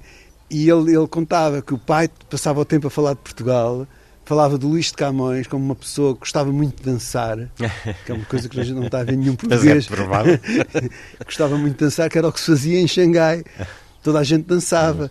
O Chaplin passou uma vez por Xangai, que vinha de Tóquio, numa viagem de Tóquio, e passou toda a noite a dançar, dando- saltando de balde. fala-nos aqui, por exemplo, de presidentes num, num hotel, creio, Bill Clinton, Sim, sim. Jorge Sampaio, Já, Bill sim. Clinton tocava o seu saxofone, Jorge Sampaio chegou a tocar bateria, ele que queria Sim, ser sim, maestro, sim. mas chegou daqui nos conta. Sim, num do, era o, o Catay Hotel, depois de 49 passou a chamar-se Peace Hotel, mas tinha um bar, ainda tem um bar, um bar Art Deco, tipicamente, que é um edifício dos anos, dos no final dos anos 20, e, tinha, ainda, e depois eles ressuscitaram, já mais recentemente, nos anos, no início dos anos 80, uma old jazz band, onde que se tornou um sucesso e um local de peregrinação. Toda a gente- todos entre os que iam lá era qualquer est- estadista estrangeiro era, fazia parte do programa à noite, fora do protocolo, passarem pelo eh, pelo o bar do, do Peace Hotel onde tocava a Old Jazz Band, era old, old pelo pelo tipo de música, pelo repertório e old mesmo pela, pela idade dos músicos. Os músicos eram todos, que eram os únicos que ainda se lembravam dos ritmos antigos do jazz dos anos 30 e 40 e 20. E nenhum desses dignitários se arrependeu, de facto, segundo aqui nos conta. E António Queiro ainda recorda com, às vezes, muita nostalgia os quase 20 anos que passou na China. Sim. Quer dizer, eu acho que nunca saí da China. Foram 19 anos 19 como anos. correspondente eh, Da Lusa, da. Lusa, da agência de notícias. Tem regressado? Re- Sim, sim. Regressou várias vezes. sim, Tem sim. lá Tenho, laços, sim. para além de muitos amigos, certamente. E continuo a acompanhar com. Bem, não é a mesma coisa que estar quando lá estava. Estava, estava, Estava mergulhado, estava mergulhado e foi um período de facto trepidante. Ainda De- apanhou a chegada de Xi Jinping? Sim, sim, sim. Estava Era, lá quando foi. esperava que ele se tornasse aquilo que se tornou, um nome que vai, se calhar, ficar ao lado Sim, dos ele- outros grandes presidentes da China, Sim, duradouros e de mão muito férrea. Devo dizer, não, a primeira impressão fí- física, pessoal, que, que ele causou era positiva, Hum. Porque o anterior, o seu antecessor, o Hu Jintao, era um homem muito frio, muito apagado. hum, até havia uma piada dizia o Hu Jintao faz parecer os robôs humanos. Depois chega um que faz E era, lembrar. tinha uma voz forte, sonora, falava aquele. Falava o Putonghua, o mandarim, daquele sonoro que a gente ouve na televisão, e que transmitia uma, uma ideia de energia ah, forte. E a China, de facto, estava numa situação. Tinha que, à exceção dele, a cúpula, do poder também foi num período particularmente agitado. Houve, houve, havia ah, contendas entre várias fações do Partido Comunista, uma delas liderada por um homem, Bo Xilai, que foi depois preso, acusado de corrupção e condenado à prisão perpétua, que não foi assim uma, não foi uma passar, transmissão de poderes muito pacífica. E a corrupção era tinha atingido proporções absolutamente era, uma, era a principal fonte de descontentamento popular a corrupção e a poluição mas a corrupção ainda mais na altura. E o Xi Jinping quando aparece encabeçando uma cruzada de, contra a corrupção, uma, grande, uma dura, a mais drástica campanha que já houve, ganhou, um- ganhou um estatuto eh, de homem, de líder forte, nunca se percebendo bem se as, se, se as vítimas ou os alvos da campanha contra a corrupção eram realmente corruptos ou eram também adv- adversários ou Se ia tudo na mesma leva. Pois, ficou essa, essa, essa situação ensombrou um bocado, eh, começou logo a ensombrar o mandato do, do Xi Jinping. Por outro lado, a altura histórica era uma altura histórica especial, porque depois da crise de 2008, uma parte da elite chinesa, comunista e não só, começou a olhar para o Ocidente de outra maneira. Isto é o Ocidente que parecia o futuro, o exemplo a seguir, a prosperidade garantida, de repente aparece extremamente vulnerável. E o mau a exemplo. crise e o mau exemplo, enquanto a China ia de, de progresso em progresso, digamos assim. Em vários níveis. Em vários níveis. Na ciência, mesmo, mesmo nas áreas de inovação mais, mais avançadas digamos. ou ocidentais. uh, e isso, essa percepção do mundo, ainda hoje, isso foi-se acentuando, a ponto de alguns líderes comunistas chineses pensarem que o, o Ocidente está numa fase de declínio irreversível, digamos assim. E isso alterou bastante, uh, bastante a atmosfera social e intelectual. Por outro lado, a obsessão com o controle, controle da informação, da circulação das pessoas, nota também uma certa. É um regime que, ao mesmo tempo, sente-se forte, mas, ao mesmo tempo, parece que está, está inquieto, inseguro. E dá uma mistura altamente enigmática. Incerto, fundo, mas, isso, se calhar, mas... é próprio da China. E é próprio de, de, outros lugares também, como bem sabemos, de países que, de uma maneira ou de outra, são grandes potências e podem uh, seguir por caminhos terríveis quando menos esperam. Mas no seu caso há uma certa confiança, apesar dessa incerteza, segundo creio, até porque conhece bem o povo chinês e é um povo que quer desenvolvimento económico, como claramente alguns escritores chineses me têm dito, escritores que são censurados na China, mas que vivem lá Sim. e que vivem com relativo à vontade, enfim, sabendo que se calhar o próximo livro vai continuar a ser censurado, mas o que há é uma apetência, parece-me, por melhores condições de vida, melhores condições económicas, sem que tenhamos necessidade de grandes receios sobre o que a China pode representar para o resto do mundo um dia? para a maior parte da população chinesa, eles estão a viver o melhor tempo das suas vidas, em termos de prosperidade material, de liberdade individual. Poderá chocar muitas pessoas quando falar da liberdade na China, mas qualquer chinês diz isso. Porque durante o longo período do, do, do governo maoísta, os chineses foram privados da liberdade. Privados de identidade até. Priva, privados até de identidade. Portanto, eles, eles saíram do grau zero e, e, e, sintomaticamente na altura em que, em termos de direitos humanos, que é um tema que, que, é muito agitado, uma bandeira, muito, não é muito, mas é ritualmente agitado pela diplomacia uhum. ocidental, no tempo em que nesse, nesse campo a China era uma verdadeira calamidade, o presidente Nixon foi à China, uhum. encontrou-se com Mao, e a avaliar pelos relatos do Henrique Singer, ficaram fascinados com aquelas personalidades que à meia-noite falavam da história de há mil anos, e, conversas intermináveis sobre, que evidenciavam uma visão dilatada do tempo e, e, um gosto pela história, enfim, tudo de modo a agradar aos, seus, aos visitantes. Mas os Estados Unidos iniciaram com a China uma aliança estratégica contra o inimigo comum, a então União Soviética. Isto foi há 50 anos, ironia. Até a coisas... ópera guardou esse momento. e exatamente há uma ópera sobre Nixon, Nixon in China. In China. Não é a minha especialidade a geoestratégica, mas o, o que eu deduzo de muitos discursos e de atitudes de, de líderes chineses, no fundo eles querem ser reconhecidos como uma grande potência. Querem o respeito do mundo ocidental. E, e, e, e acham que devem ter uma consideração proporcional à sua dimensão. Quer dizer, de facto, eles são 1.400 milhões.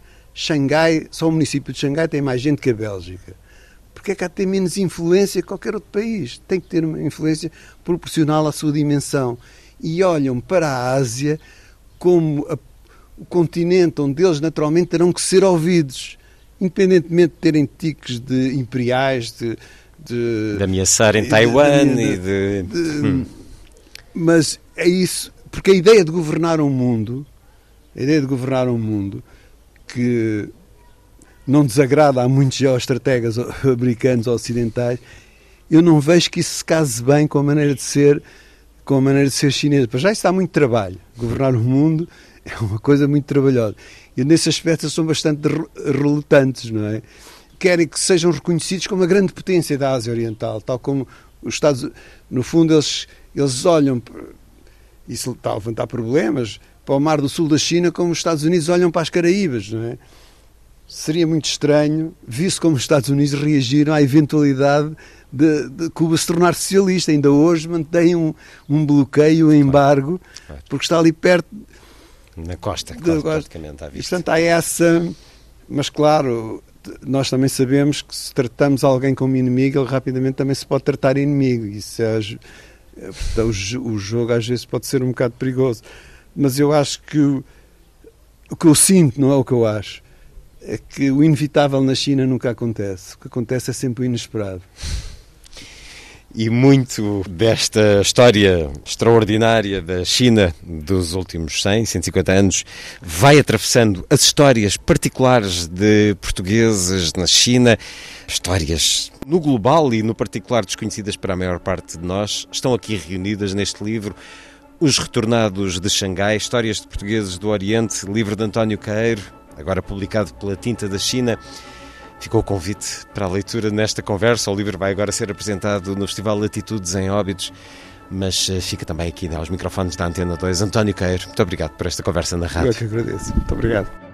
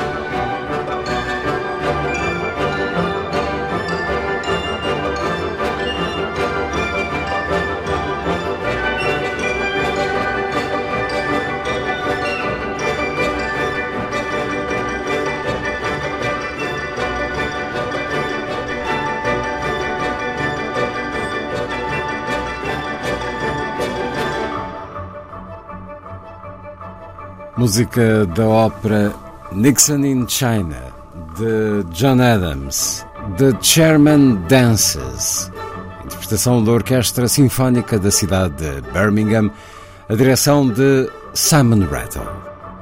A seguir, Lilliput é o pequeno grande mundo dos livros para os mais novos, percorrido semanalmente neste programa por Sandy Gageiro. Diz Lilliput. Lilliput, Lilliput. Lilliput. Político, jornalista, pedagogo e escritor, um humanista. É impossível não admirar Gianni Rodari. Colaborou com jornais em Itália como L'Ordine Nuovo e L'Unità, onde desenvolveu a paixão pela literatura infantil, deu aulas em escolas primárias, escreveu uma vasta obra, conheceu o sucesso com títulos como Contos ao Telefone, que é uma das suas obras-primas. Histórias pequenas que duram o tempo de uma moeda na cabine telefónica. Alice Trambolhona é uma dessas histórias que vamos agora ouvir num certo lido por por Raquel Mourão Lopes.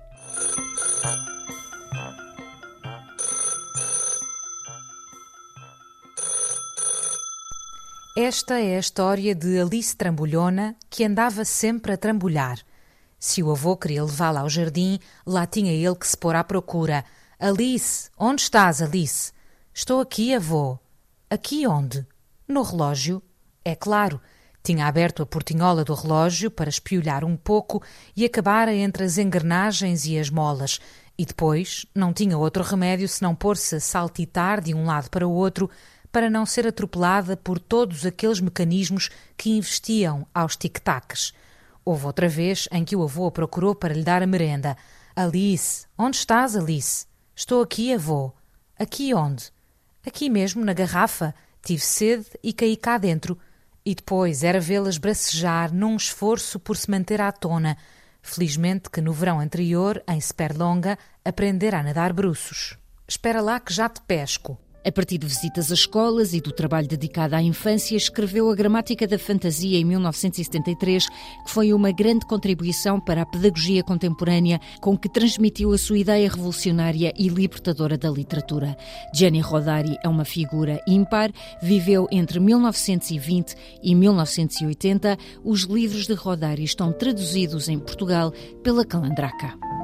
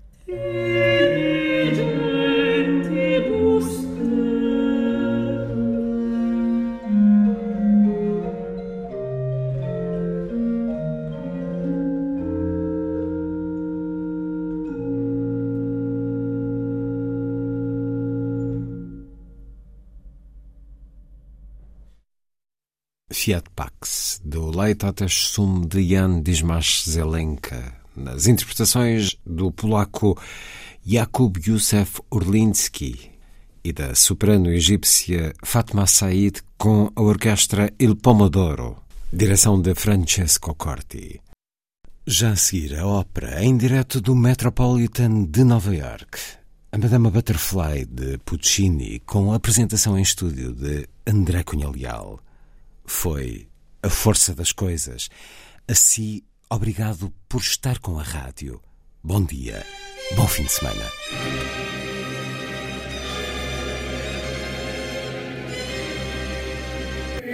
A força das coisas.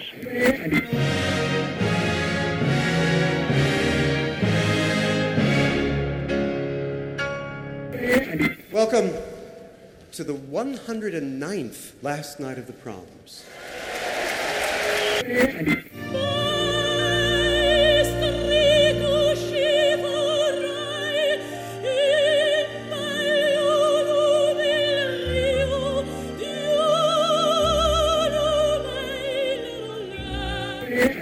Com certeza, Bach, Mahler, Shostakovich. Um programa de Luís Caetano. 12.